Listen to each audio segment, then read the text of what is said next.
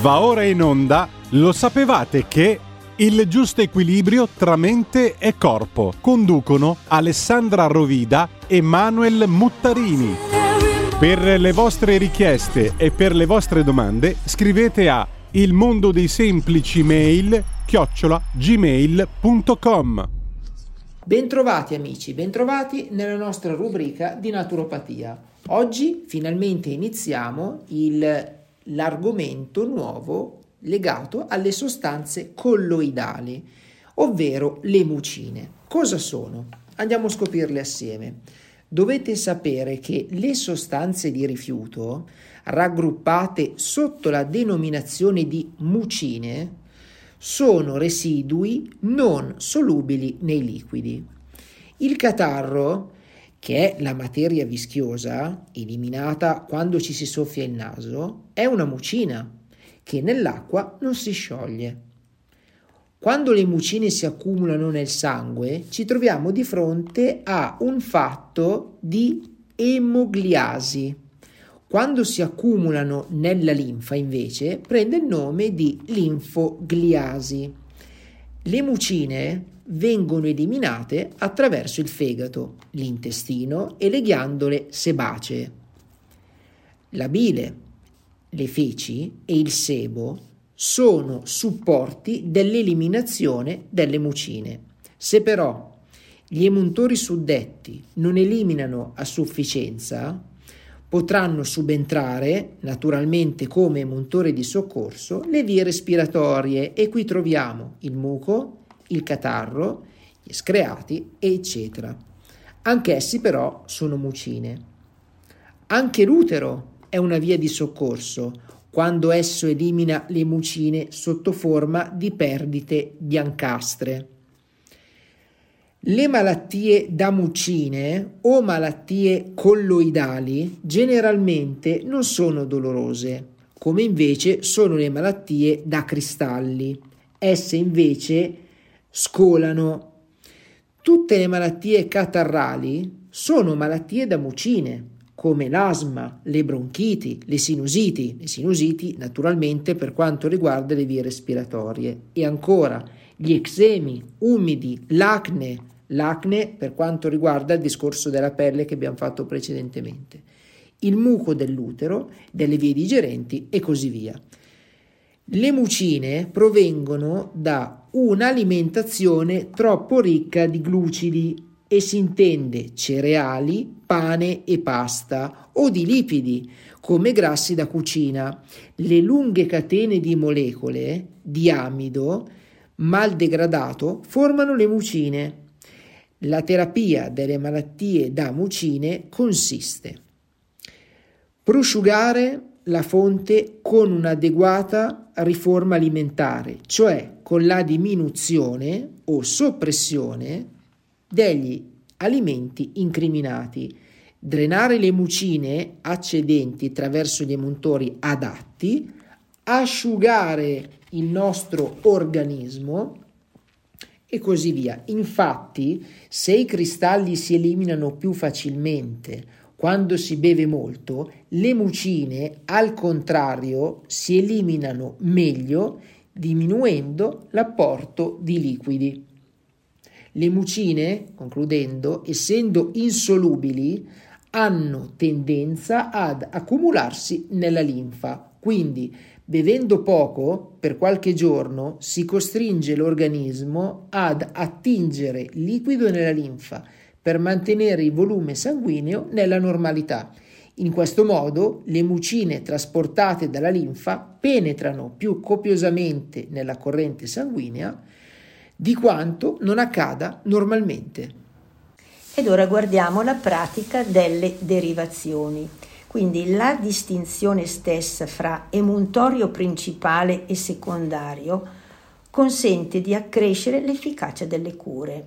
Un emuntorio principale libera più facilmente e più copiosamente l'organismo delle sostanze di rifiuto che non un emuntorio secondario.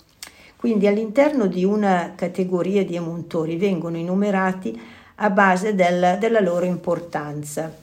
A parte i casi di menomazione ereditaria o acquisita, i reni, ad esempio, filtrano ed espellono più scorie che non le ghiandole sudoripare e queste ultime più che non le mucose in generale. Una derivazione è un transfer di tossine effettuato volontariamente da un emuntorio all'altro. Le tecniche impiegate non mirano mai a bloccare la porta d'uscita sovraccarica, ma a spalancarne un'altra mantenendovi un'eliminazione energica con l'aiuto di un mezzo drenante. Quindi la potente corrente di eliminazione così creata aspira in qualche modo i detriti, ivi compresi quelli bloccati nell'emuntorio sovraccarico. Ad esempio, una forte sudorazione quotidiana ottenuta con un bagno ipertermico crea un'eliminazione intesa, intensa di cristalli attraverso la pelle. Le sostanze di rifiuto che ingombrano i reni vengono così dirottati verso l'emuntorio cutaneo. La regola fondamentale consiste nell'usare sempre un emuntorio dello stesso genere ad esempio, se le ghiandole sebacee traboccano di rifiuti tipo acne, pelle grassa, foruncoli, sarà più efficace dirottarli verso il fegato e la cistifelle, che sono emuntori per mucine, che non verso i reni, che sono emuntori per i cristalli. Ricordatevi che quando abbiamo i calcoli li abbiamo di solito ai reni e quindi qui bisogna bere in questo caso per poterli poi buttare fuori. Altra regola consiste nell'utilizzare di preferenza gli emuntori più energici, essendo essi dotati di maggior capacità di eliminazione, la derivazione sarà più facile da effettuare e anche più efficace. Un'osservazione speciale a proposito eh, della coppia fegato-intestino. Quindi questi due emuntori sono strettamente dipendenti l'uno dall'altro dato che si susseguono nell'iter che conduce le scorie verso l'esterno. La bile, segretata dal fegato, e i rifiuti in essa contenuti sono anzitutto riversati nell'intestino prima che questo li respinga all'esterno dall'organismo. È quindi importante assicurarsi che, in caso di cure di drenaggio, i rifiuti eliminati dal fegato possono poi essere respinti all'esterno ad opera dell'intestino.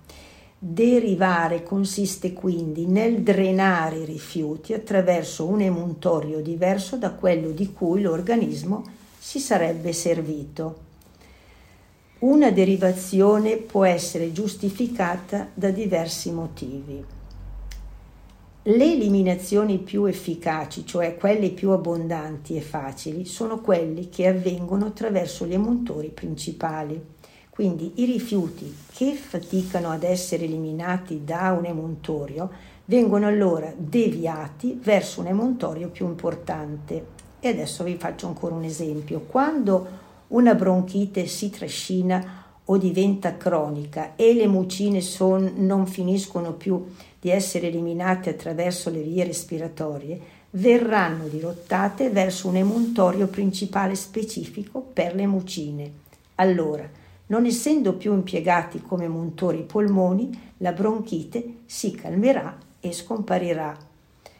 Quando la marea di tossine che cercano di uscire attraverso un emuntorio è troppo abbondante e aggressiva per i tessuti dell'organo, l'organo filtro e questo rischia magari di subire lesioni irreparabili, si dirotta il fiotto delle tossine verso un altro emuntorio e in questo modo l'emuntorio sovraccarico e minacciato dalla massa delle tossine viene alleviato e preservato.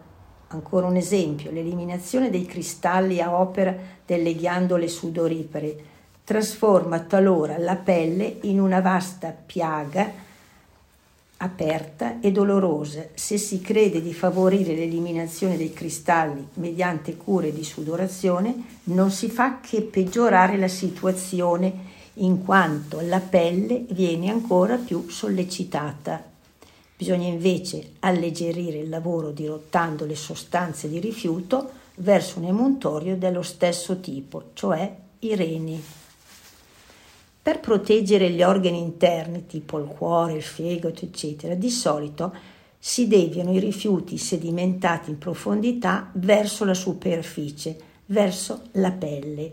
Questo emuntorio presenta il vantaggio di essere porta d'uscita doppia, cioè emuntorio per mucine attraverso le ghiandole sebacee ed emuntorio per i cristalli attraverso le ghiandole sudoripare. La pelle inoltre è un emuntorio molto resistente che può tollerare un drenaggio energico. Alcuni organismi sono talmente sovraccarichi che un drenaggio generale necessario per il rinnovo radicale del terreno rappresenterebbe un pericolo per gli organi interni. Per effettuare, nonostante tutto, l'espulsione delle sostanze di rifiuto, si dovrà sollecitare anzitutto l'emuntorio cutaneo, anche se questo risulterà un po' affaticato dal drenaggio, si saranno però preservati gli organi interni da un sovrappiù di lavoro e dalle lesioni che avrebbero subito durante il passaggio delle tossine. Nei casi d'urgenza e per dare rapidamente sollievo all'organismo si può creare un emuntorio artificiale verso il quale sarà convogliato l'accesso di tossine. Le tecniche che permettono di creare una porta d'uscita supplementare quindi si crea appunto una, un'eliminazione vicino alla localizzazione dei disturbi e così i rifiuti lasciano l'organismo malato per le vie più brevi. Ad esempio, due serie di tre o quattro ventose applicate da una parte all'altra della colonna vertebrale aspirano il sangue sovraccarico stagnante del sistema respiratorio e in questo modo si arriva a prevenire crisi di asma incombenti ed alleviare disturbi polmonari. Questo è certamente un lavoro che deve fare comunque l'operatore. Le tossine poi vengono attirate fuori dall'organismo che ne è affetto senza che questo debba fare le spese dell'eliminazione. Poi c'è anche un altro metodo per dirottare i rifiuti verso la pelle, si useranno pure anche con successo i cataplasmi di argilla e anche le foglie di cavolo. Con questo concludiamo un attimo il discorso delle mucine e passiamo alle domande di voi ascoltatori che ci avete inviato molte email, vi ringraziamo e eh, poco per volta cerchiamo di rispondervi qui nella nostra trasmissione. Allora, un'amica di Milano ci scrive che eh, questa ragazza soffre sempre di naso chiuso e durante la notte eh, fatica a dormire bene. Quindi cosa bisogna fare in questo caso? E quindi naturalmente faticando a dormire avrà anche problemi eh, di russare perché praticamente le vie respiratorie sono leggermente ostruite. Allora, quando c'è un problema del genere, la prima cosa da fare è quello di ridurlo, e in questo caso nell'email non era stato specificato, però le sostanze colloidali che voi avete sentito o poco fa, insomma, devono essere ridotte, cioè pane, pasta e riso non eliminate, devono essere ridotte per permettere appunto agli organi emuntori, come avete sentito, di essere puliti.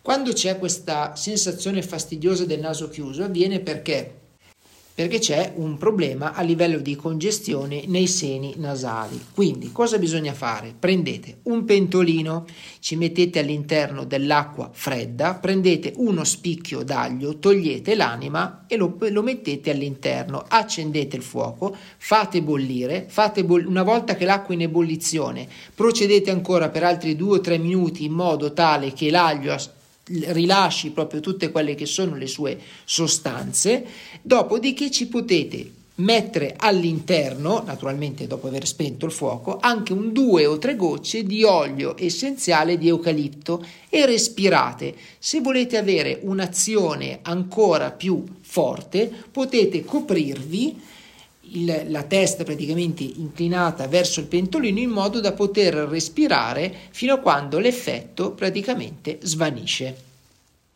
Concludiamo con la seconda email. Questo signore ci chiedeva come si poteva combattere la stipsi, che è comunemente conosciuta come la stitichezza. Allora, partendo dal presupposto che la stipsi avviene quando c'è un sistema nervoso molto alterato, quindi trattiene, oppure si trattiene a cause lavorative perché non ci si può assentare dal posto di lavoro. Allora, il rimedio, come abbiamo già detto, è il seguente, è molto semplice, basta procurarsi dell'olio di ricino caldo de- naturalmente caldo perché deve essere fatto scaldare, deve essere applicato sulla pancia, dopodiché si prende una boule dell'acqua calda e coperta viene appoggiata sullo stomaco. Il caldo non andrà nient'altro che ad allentare la tensione addominali in modo tale che l'intestino andrà pian piano a rilasciare e quindi riuscirà a liberarsi. Con questo è tutto. Grazie per essere rimasti con noi e l'appuntamento è per la settimana prossima. Per le vostre richieste e per le vostre domande scrivete a il mondo dei semplici mail chiocciola gmail.com Avete ascoltato? Lo sapevate che...